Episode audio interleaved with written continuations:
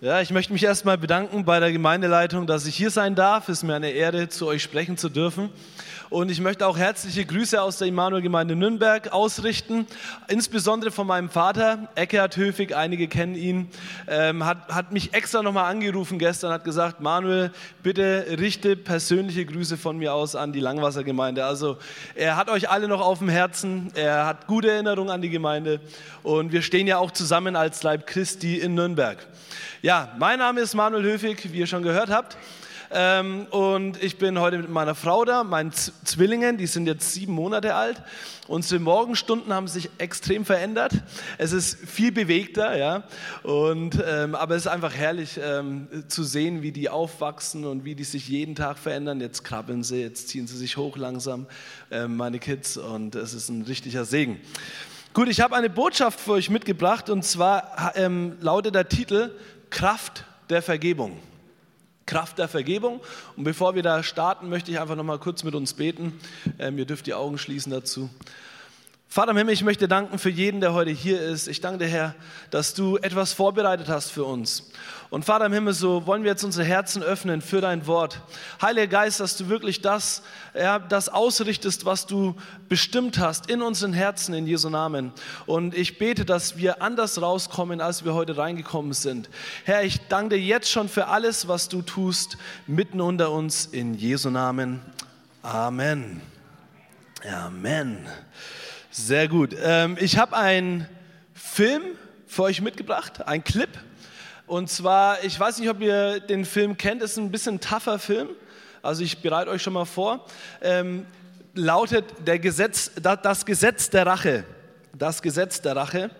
Und ähm, wir wollen uns einfach mal den Film anschauen oder den Clip anschauen, den Trailer davon. Und dann werde ich ein bisschen was dazu sagen. So, jetzt seid ihr erstmal geschockt, wahrscheinlich. Aber das ist ein Einblick in das Leben. Ja, und ich denke, ähm, wir, wir, wir sehen so viele Menschen und es passiert so viel Unglück. Und diesen Mann hat es richtig erwischt. Gerard Butler ist der Schauspieler und ich möchte, dass wir uns heute mal in seine Lage hineinversetzen.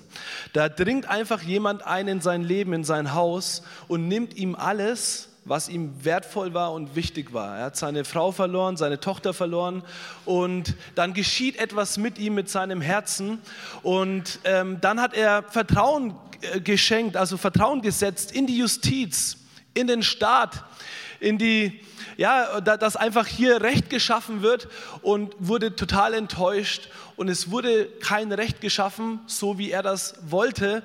Und dann hat er die Dinge selbst in die Hand genommen. Und ich muss sagen, ich habe den Film vor Jahren gesehen. Und als ich den Film gesehen habe, ähm, konnte ich voll mitfühlen mit dem Mann. Er ist ja die Hauptfigur in dem ganzen Film. Und ähm, man hat das Gefühl so bekommen, diesen, diese Übeltäter, diese Mörder, diese Diebe, ähm, es muss Recht geschaffen werden. Und du hast dich total vom Herzen her auf die Seite von Gerard Butler geschlagen geschlagen und hast gesagt, ja, mach das, zieh das durch. Der Staat hat das nicht gemacht, also musst du jetzt Recht schaffen für dich. Und ich war innerlich so mitgerissen. Und ich weiß nicht, ob es euch genauso geht, ja, wenn man sich solche Rachefilme anschaut, wenn du einfach das Opfer siehst, die Person, die betroffen ist, und du dich hineinversetzt in diese Person, befindest du über diesen Film so, das ist richtig, genau das, was hier geschieht. Ich würde es genauso machen und ich hoffe, er zieht es komplett durch. So war zumindest mein Empfinden. Und ich möchte heute über eine Geschichte aus dem Alten Testament äh, sprechen. Und zwar geht es da um den König David. Wer kennt denn alles den König David? Wer hat schon Psalme gelesen von König David? Vielleicht ähm, in, in, Momenten, wo es dir richtig schlecht ging, hast du Psalme gelesen und du konntest dich total identifizieren mit dem König David, auch mit seinem Leben und was er alles durch, durchlebt hat und wie er dann mit Gott kommuniziert hat. Und der König David ist ein Mann nach dem Herzen Gottes. Ein Mann nach dem Herzen Gottes. Also Gott hat ihn erwählt, Gott liebt David und wir wollen uns ein bisschen was von, äh, von seinem Leben anschauen. Und zwar möchte ich über eine andere Person auch sprechen. Ich weiß nicht, ob ihr die Person kennt, das ist der Aitoffel. Ein komplizierter Name, denk einfach an Kartoffel, Aitoffel, dann kannst du es dir merken, okay? Also Aitoffel und König David. Ich möchte euch erstmal erklären, wer wer ist in der ganzen Geschichte. Und deswegen schauen wir uns das mal an. Also David ist der König von Israel, Mann nach dem Herzen Gottes. Und Aitophel war sein Ratgeber. Nicht nur der Aitophel, sondern auch ganz unten seht ihr den Huschai. Also die beiden waren die Ratgeber Davids. Also wann immer er ähm, politisch agieren musste als König, haben sie, hat er diese zwei zu Rate gezogen. Und über Aitophel wird gesagt, dass er bis dato der weiseste Mann in ganz Israel war. Ja, also sein Wort hat so viel gegolten, wie als wenn Gott gesprochen hätte. Okay? So Aitophel hatte einen Sohn und es war der Eliam. Eliam ist der Vater von Bathseba. Einige kennen von euch Bathseba. Und ähm, Eliam war auch einer der Helden Davids. Dann gibt es noch die Bathseba eben, die Ehefrau von Uriah und Davids spätere Frau und Enkelin von Aitophel. Okay, so dann haben wir den, den König Salomon, das ist ja der Sohn von David und Bathseba und somit auch der Urenkel von Aitophel. Uriah ist der Schwiegersohn vom Eliam und einer der Helden Davids. Also David hatte 30 Helden. Das sind die, die mit ihm jede Schlacht geschlagen haben und die haben Seite an Seite gekämpft, die haben monatelang vor Städten gelagert und hatten eine sehr enge Beziehung. Also Uriah wie auch der Eliam waren sehr, sehr eng mit David. Einfach möchte ich euch alles so mal ein bisschen erklären, dass ihr ähm, damit hineingenommen werdet in diese Geschichte. So, und dann haben wir Absalom. Abs Absalom ist der Sohn Davids und er, er, ist derjenige, der ja David stürzen wollte und selber König werden wollte. Und dann Huschai eben einer der Ratgeber. So, jetzt steigen wir in die Geschichte ein. Was ist passiert? Wir lesen das in 2 Samuel 11 von Vers 2 bis 5. Und es geschah zur Abendzeit, dass David von seinem Lager aufstand und sich auf dem Dach des Königshauses erging. Da sah er vom Dach aus eine Frau baden. Die Frau aber war von sehr schönem Aussehen. Und David sandte hin und erkundigte sich nach der Frau und man sagte, ist das nicht Bathseba, die Tochter von Eliams, die Frau Urias des Hittiters? Da sandte David Boten hin und ließ sie holen und sie kam zu ihm und er lag bei ihr. Sie hatte sich aber gerade gereinigt von ihrer Unreinheit und sie kehrte in, ihr Haus zurück und die Frau wurde schwanger. Also eine typisch männliche Geschichte, würde ich mal sagen. Ja, der Mann, der steht da auf dem Dach, hätte eigentlich im Krieg sein sollen, hätte eigentlich mit seinen Männern kämpfen sollen, aber er war daheim, ihm war langweilig, er war auf dem Dach, sieht eine Frau. Ja, hat die hübsch gefunden und gesagt, getan, er war ja der König, er hatte Autorität, er hat sie sofort holen lassen und dann ist eins zum anderen gekommen und ehe er sich versah, er ist einfach seiner Leidenschaft und dem, was er in dem Moment gerade empfunden hatte, dem ist er nachgegangen und schon hat er mit ihr geschlafen und ähm, im Endeffekt war das der Beginn einer großen Zerstörung, die dann gefolgt ist. So, die Frau ist schwanger geworden. 2. Samuel 11, 14 und 15. Und es geschah am nächsten Morgen, da schrieb David einen Brief an Joab und sandte ihn durch Uriah. Und er schrieb in dem Brief folgendes: Stellt Uriah dahin, wo die Kampffront am härtesten ist, und zieht euch hinter ihm zurück, dass er getroffen wird und stirbt. Also, ihr seht, einmal eine Sünde gemacht oder ein, ein, ein, ein Vergehen gemacht und, und schon folgt das nächste. Und ehe du dich versiehst, befindest du dich in einer Abwärtsspirale und es geht einfach nur nach unten. Und der David hat versucht, etwas auszubessern, aber er hat die falsche Methode gewählt. Er hat einen Menschen umbringen lassen.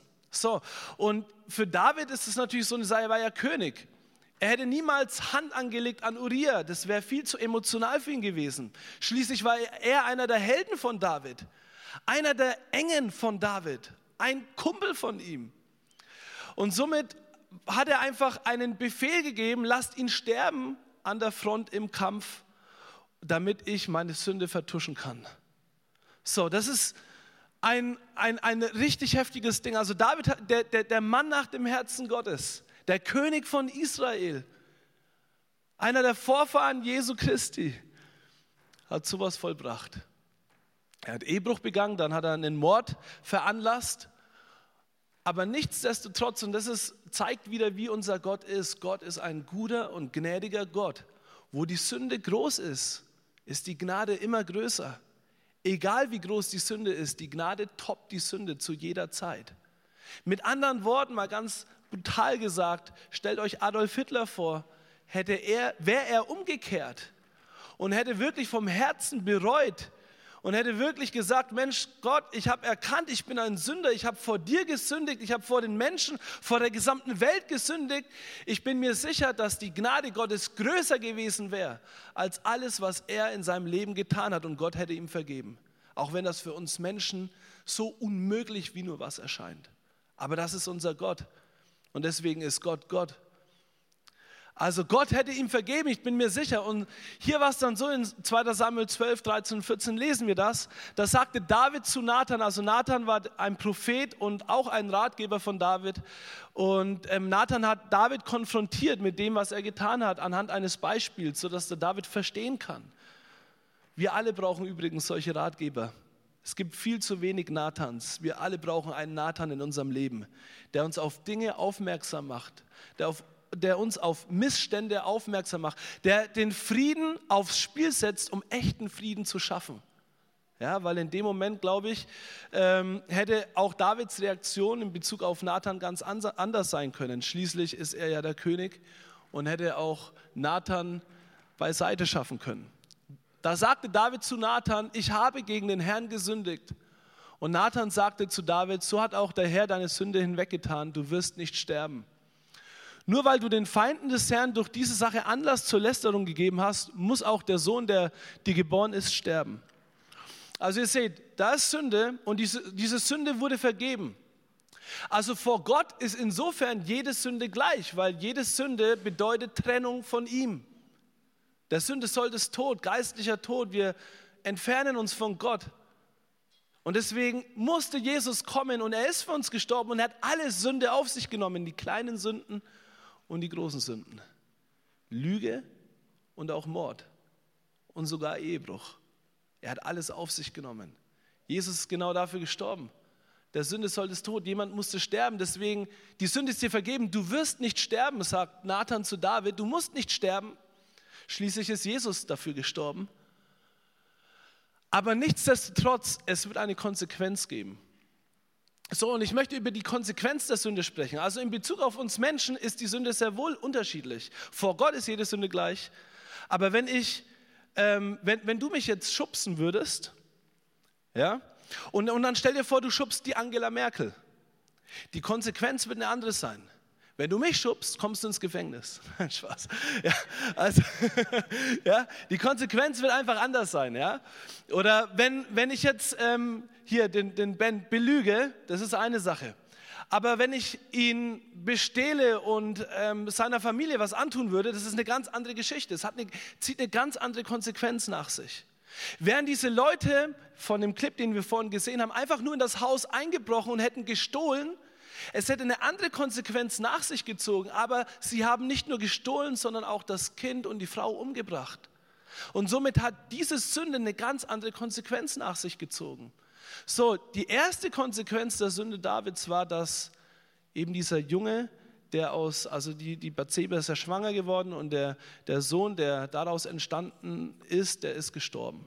Obwohl David dann noch gebetet und gefastet hat und wirklich mit Tränen Gott gesucht hat und versucht, versucht hat, dass dieser Junge eben am Leben bleibt, er ist gestorben. Das war die erste Konsequenz. Die zweite Konsequenz, das ist die Geschichte heute. So, und jetzt sehen wir in 2. Samuel 15, wir springen ein bisschen, ähm, lesen wir von Absalom und seinen Aufstand gegen David, Vers, ähm, Vers 2 bis 5. Und frühmorgens machte Absalom sich auf und stellte sich an den Rand des Weges zum Tor. Und es geschah jeden Mann, der einen Rechtsstreit hatte und zum König kam, um eine Rechtsentscheidung zu suchen, den rief Absalom an und sagte, aus welcher Stadt bist du? Und sagte der, dein Knecht ist aus einem der Stämme Israels. Dann sagte Absalom zu ihm, siehe, deine Anliegen sind gut und recht, aber du hast beim König niemanden, der dich anhört. Es erinnert mich ein bisschen an diesen, diesen Gerard Butler, den wir gerade gesehen haben. Er ist zur Rechtsinstanz gegeben, der ist zur Justiz gegangen und er wurde nicht angehört. Und es wurde falsch gehandelt in seinen Augen und er war erbost darüber und hat dann die Dinge selbst in die Hand genommen. Und hier ist es so, Absalom hat das genutzt und er hat angefangen, seinen Vater beim Volk schlecht zu reden und schlecht dastehen zu lassen. Dann sagte Absalom weiter, würde man mich doch als Richter im Land einsetzen, wäre ich der Richter im Land. Ja, sehr smart. Bei mir würde jedermann Eingang finden, der einen Rechtsstreit hat und Rechtsentscheidungen sucht. Ich würde ihn gerecht sprechen. Und es geschah, wenn jemand sich ihm näherte, um sich vor ihm niederzuwerfen, dann streckte er seine Hand aus und ergriff ihn und küsste ihn. Und so ist es dann geschehen, dass immer mehr Leute sich auf die Seite Absaloms geschlagen haben und David stürzen wollten, weil sie eben sagten, hey, der David kümmert sich nicht um uns. Der David kümmert sich nicht um unseren Rechtsstreit. Und ich glaube, ganz vielen von uns geht es so und wir haben bestimmt alle mal irgendwo was erlebt, wo uns ähm, Ungerechtigkeit ähm, angetan wurde. Ja, wo eine Autorität falsch entschieden haben, vielleicht Vater oder Mutter, vielleicht war es ein Lehrer oder, oder sonst wer, ein Chef. Ja? Und dann fühlen wir uns ziemlich verloren in dem Moment und wir suchen nach jemandem, der uns Recht schafft, der uns hilft in unserem Rechtsstreit. Und natürlich wird es dann noch viel persönlicher, wenn du tatsächlich jemanden verloren hast, wenn jemand gestorben ist, wie wir es gerade in dem Clip gesehen haben. Also ihr seht eine sehr knifflige Situation. David hatte ein echt bewegtes Leben und er war nicht das Unschuldslamm und trotzdem war ein Mann nach dem Herzen Gottes. So, 2. Samuel 15, 31 bis 34. Was ist hier geschehen? Und man berichtete David, Aitophel ist unter den Verschwörern bei Absalom. Da sagte David, mach doch Herr den Rat Aitophels zur Torheit, zur Dummheit. Der weiseste Mann. Und es geschah, als David auf den Gipfel gekommen war, wo man sich vor Gott niederwirft, siehe, da kam ihm der Akita Hushai entgegen mit zerrissenem Leibrock und Erde auf seinem Kopf. Und David sagte zu ihm, wenn du mit mir weiterziehst, dann wirst du mir zur Last werden. Wenn du aber in die Stadt zurückkehrst und zu Absalom äh, sagst, dein Knechtkönig will ich sein, ähm, dein Knechtkönig will ich sein, früher war ich der Knecht deines Vaters, jetzt aber will ich dein Knecht sein, dann kannst du mir den Rat Ahitophels zunichte machen. Also, der David sieht, der weiseste Mann weicht von seiner Seite. Ahitophel wechselt die Seiten und er ist jetzt bei Absalom. Und er hat sich gedacht, okay, wie kann ich jetzt das Unheil, was Absalom im Herzen hat, wie kann ich das aufhalten? Also hat er Huschai geschickt. Und Huschai vor den Augen Israels gehört jetzt zu Absalom, ist gegen David, aber eigentlich war er wie so eine Art Doppelagent. Ja? Er war da, um David zu, zu retten. So, und jetzt sehen wir den Kampf der Ratgeber. Den Kampf derer, die im Hintergrund stehen, die nicht sichtbar sind fürs Volk. Der erste Rat von Aitophel, 2. Samuel 16. Und Absalom sagte zu Aitophel, Geb, gebt einen Rat, was wir tun sollen. Und Aitophel sagte zu Absalom, geh zu den Nebenfrauen deines Vaters ein, die er zurückgelassen hat, das Haus zu hüten. Ähm, wenn dann ganz Israel hört, dass du dich bei deinem Vater stinken gemacht hast, werden die Hände all derer, die mit dir sind, stark werden. Da schlug man für Absalom das Zelt auf dem Dach auf. Ist das nicht interessant? das Zelt auf dem Dach. Als David Ehebruch begangen hat, war er auf dem Dach. Und der Eitoffel gibt jetzt den Rat, hey, du, der du der Sohn bist von David, geh bei, zu, zu seinen Nebenfrauen ein. Ist das nicht genau dasselbe, was vorher schon geschehen ist? Ähm, da, da, schlug man ihm ähm, das Zelt auf dem Dach auf und Absalom ging ein zu den Nebenfrauen seines Vaters vor den Augen von ganz Israel. Also ein, eine richtige Schande, die hier über Israel gekommen ist und über David. Der Rat Ahitophels aber, den er in jenen Tagen gab, war, als wenn man das Wort Gottes befragte. Also ein echt respektierter Mann. Ähm, so viel galt jeder Rat Ahitophels sowohl bei David als auch bei Absalom. Also, er hat das genau so getan und das Ziel war eben, dass die Leute, die mit Absalom unterwegs waren, sich noch stärker fühlen, weil jetzt David geschwächt wurde. Der zweite Rat von Aitophel. Und Aitophel sagte zu Absalom, lass mich doch 12.000 Mann auswählen und mich aufmachen und noch diese Nacht David nachjagen. Und ich werde über ihn kommen, solange er noch müde ist und schlaffe Hände hat und ihn in Schrecken versetzen. Dann wird das ganze Kriegsvolk, das bei ihm ist, fliehen und ich werde den König allein erschlagen. So werde ich das ganze Volk zu dir zurückbringen, so viel wie die Rückkehr der Gesamtheit bedeutet der Mann, den du suchst. Das ganze Volk wird Frieden haben und das Wort war recht in den Augen Absaloms und, die, und in den Augen aller Ältesten von Israel. Und Absalom sagte, ruf doch Huschai. Jetzt kommt der Huschai, der Doppelagent, der Mann, der für David war, aber bei Absalom ähm, auch Ratgeber war. Den Akita, damit wir hören, was auch er zu sagen hat. So, ich möchte jetzt ein bisschen über Aitoffel reden. Der Aitoffel ist ein ganz weiser Mann gewesen. Er hatte so viel Weisheit. Aber das, was in seiner Familie geschehen ist, war so schmerzhaft für ihn. Und die ganze Weisheit, die er hatte, hat nicht zu einer vernünftigen Entscheidung geführt, die er treffen hätte sollen, sondern er war betroffen. Und nicht nur das, sondern er hat nie wirklich in der Tiefe David vergeben, was der David angerichtet hat in seiner Familie. Wie bei diesem Gerard Butler, den wir gesehen haben, auf einmal kommen diese Diebe ins Haus und sie nehmen ihm alles, was er hatte. Und so ist auch Aitoffel gewesen. David ist in sein Haus eingedrungen und hat alles zerstört und kaputt gemacht. Er hat seine, seine Enkelin in den Ehebruch hineingebracht und nicht nur das, dann hat er auch noch den Uriah getötet, umbringen lassen. Also Aitoffel war ein ganz enger Mann von David. Er war stets an seiner Seite, ein total loyaler Mann. Aber das hat er nicht verkraftet. Und jetzt sprechen wir von der Kraft der Vergebung. Aitoffel konnte nicht vergeben. Und man kann es ihm nicht mal übel nehmen. Wenn sowas geschieht, wenn so viel Unrecht geschieht in deinem Haus und dann auch noch die Autorität, die dich eigentlich schützen sollte, der Täter ist, das ist mega, mega schwer. Das ist so schwer, wirklich eine vernünftige und gute Entscheidung zu treffen. Und mein Wunsch, wenn ich so die Geschichte lese, ist, wieso bist du nicht zu Gott gegangen, Aitoffel? Wärst du doch zu Gott gegangen, er spricht doch von sich selbst, mein ist die Rache. Ich will vergelten. Gott sagt, ich will vergelten. Aitoffel, du musst keine Rache ausüben. Selbst wenn du es tust, es wird trotzdem nicht diese Wunde heilen in deinem Herzen, die entstanden ist durch die, die Sünde Davids. Es wird diese Wunde nicht heilen. Und ich bin mir sicher, so einige von uns haben Dinge im Leben erlebt, die so schwerwiegend waren, dass es sehr schwer war zu vergeben. Sehr schwer war zu vergeben. Aber ich sage dir eins, es ist besser, gestern vergeben zu haben, als es einfach dabei zu belassen. Ja, und ich bin mir sicher, der Aitoffel hat diese ganzen Dinge in sich hineingefressen. Der hat nicht mit vielen geredet, er war ja schließlich ein weiser Mann. Ja, er hat auf seinen Moment gewartet, wo er es dem David heimzahlen kann. Und so ist das mit, äh, mit Bitterkeit.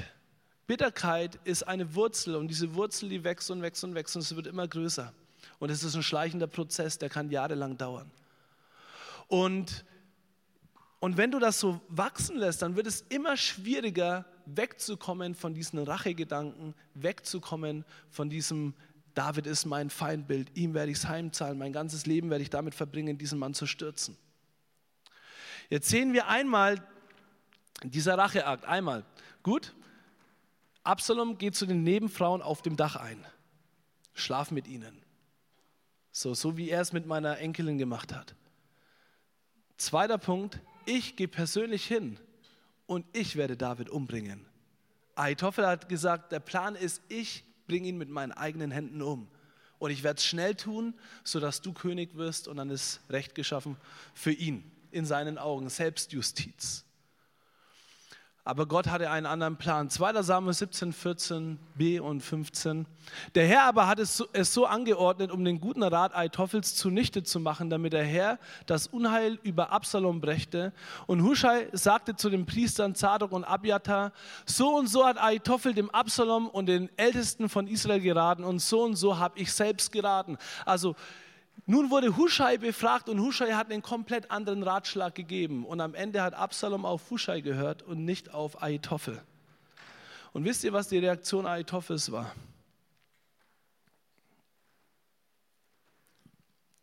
Als aber Aitophel sah, dass sein Rat nicht ausgeführt worden war, sattelte er den Esel, machte sich auf und ging in sein Haus, in seine Stadt und er bestellte sein Haus und er hängte sich. Und er starb und wurde im Grab seines Vaters begraben.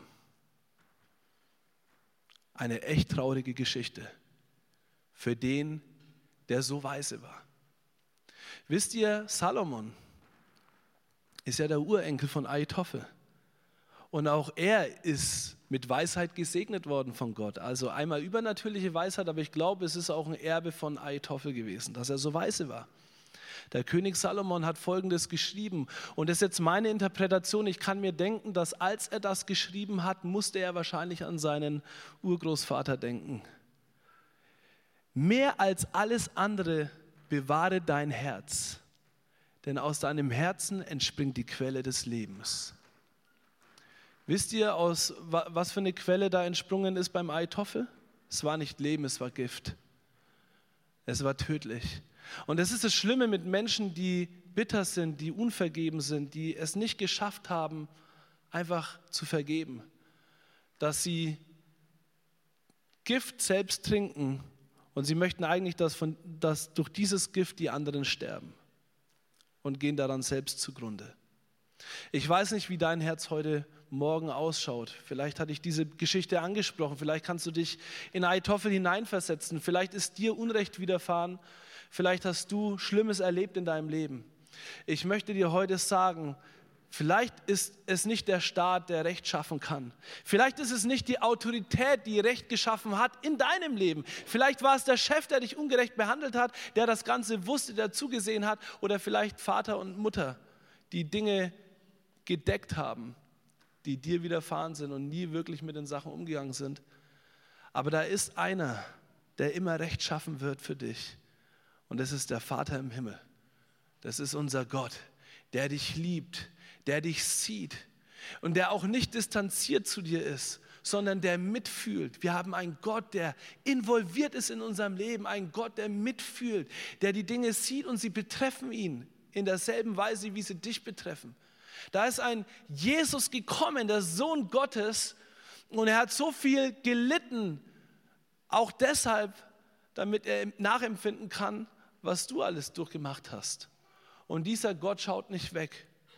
Und wenn da Rache ist in deinem Herzen, schmeiß das alles auf Gott. Öffne dein Herz, sag es ihm. So ist David mit den Dingen auch umgegangen. Der König David ist uns ein echtes Vorbild eigentlich. Ja, er hat, wenn er Stress hatte mit seinen Feinden, er ist zu Gott gegangen und hat dieses ganze Gefühlschaos vor Gott ausgebreitet. Mit anderen Worten, so sehr er in Beziehungen gelitten hat, so leidvoll war auch sein Gebet. Und ich möchte euch wirklich dazu aufrufen, wenn da in dir etwas ist, geh zu Gott und schmeiß dich auf ihn, bete, schrei zu ihm, flehe ihn an. Wisst ihr, Jesus, er hat im Garten Gethsemane Blut geschwitzt. Ich habe mir oft gedacht, warum hat er Blut geschwitzt? Die Intensität des Leides, was er erfahren hat, hat sich wieder gespiegelt in seinem Gebet. Wenn du so viel äh, gelitten hast, dann musst du diese Emotionen auch vor Gott bringen und ins Gebet hineinbringen. Es ist komisch, wenn du Schlimmes erlebt hast und zu Gott sagst, Gott, du siehst das, mir geht's nicht gut. Ciao. Amen. Das ist nicht ehrlich. Du hast dein Herz nicht Gott gegeben. Und ich möchte dich echt ermutigen, schmeiß dich auf Gott. Und nicht nur das, wir brauchen auch Ratgeber. Vielleicht nicht wie Aitoffel, aber definitiv wie Nathan. Ein Nathan, der uns Dinge aufzeigt, der uns darauf hinweist, hey, vielleicht ist da was in deinem Herzen, das ist noch unvergeben. Ich spüre das, die Art und Weise, wie du über die Person redest, die Art und Weise, wie du handelst. Sprech Vergebung aus. Sprech Vergebung aus. Und ich muss oft daran denken, Mensch, jede, Gott vergibt Sünde. Also ist es ja so, wenn ich jetzt hier Jabez belüge, ja, dann habe ich als erstes gegen dich gesündigt und dann musst du mir vergeben, weil ich habe ja gegen dich gesündigt. Aber ist es nicht interessant, dass Gott Sünde vergibt? Mit anderen Worten, jede Sünde, die du je tust, richtet sich nicht nur gegen Menschen, sondern in allererster Linie immer gegen Gott. Und dann denke ich mir so, Mensch, gegen Gott richtet sich die Sünde. wie oft sündige ich? Habe ich mir letztens so gedacht, Mensch, Manuel, stell mal vor, wie oft sündigst du? Immer wieder gegen Gott, gegen Gott, gegen Gott. Und Gott ist immer wieder treu und gerecht und gut und gnädig. Und er vergibt mir jeden Tag neu. Jedes Mal ist es so, als würde ich den Nagel tiefer schlagen. Ja? Und es ist schmerzhaft für Jesus. Und trotzdem ist er bereit, mir zu vergeben. Und wie mir vergeben wurde, möchte ich, und das habe ich mir echt vorgenommen, ich möchte anderen genauso vergeben. Ich möchte anderen genauso vergeben. Jetzt gibt es natürlich Leute, die, wo es schwierig wird. Ne? Vielleicht die, existiert die Person gar nicht mehr, die etwas gegen dich getan hat. Aber trotzdem kannst du vom Herzen sagen, hey, ich lasse ich lass lass die Person frei. Ich möchte selbst frei werden. Wer vergibt, wird wirklich frei. Den der Sohn frei macht, der ist wirklich frei. Die Wahrheit macht dich frei. Und die Wahrheit ist, Gott wird, Gott wird Recht schaffen. Er wird Recht schaffen. Er sagt, mein ist die Rache, ich will vergelten. Lass alles nieder, lass es, lass es vor Gott und, und lass es dort und werde im Herzen frei. Und ich, ich sage dir eins, du, du wirst ein Hammerleben führen, du wirst ein glückliches Leben führen, du wirst ein Vorbild sein für Menschen, die Gott nicht kennen, du wirst ein Vorbild sein in deiner Familie. Aber es ist keine Leistung, die wir vollbringen, sondern es entsteht aus der Beziehung zum Vater im Himmel. Nur da, nur wenn du täglich mit ihm Kontakt hast, wenn du täglich ihn suchst und Vergebung empfängst, kannst du auch Vergebung geben. In Jesu Namen. Amen. Amen. Ähm, genau, kannst nach vorne kommen. Ähm, lasst uns gemeinsam aufstehen und die Augen schließen.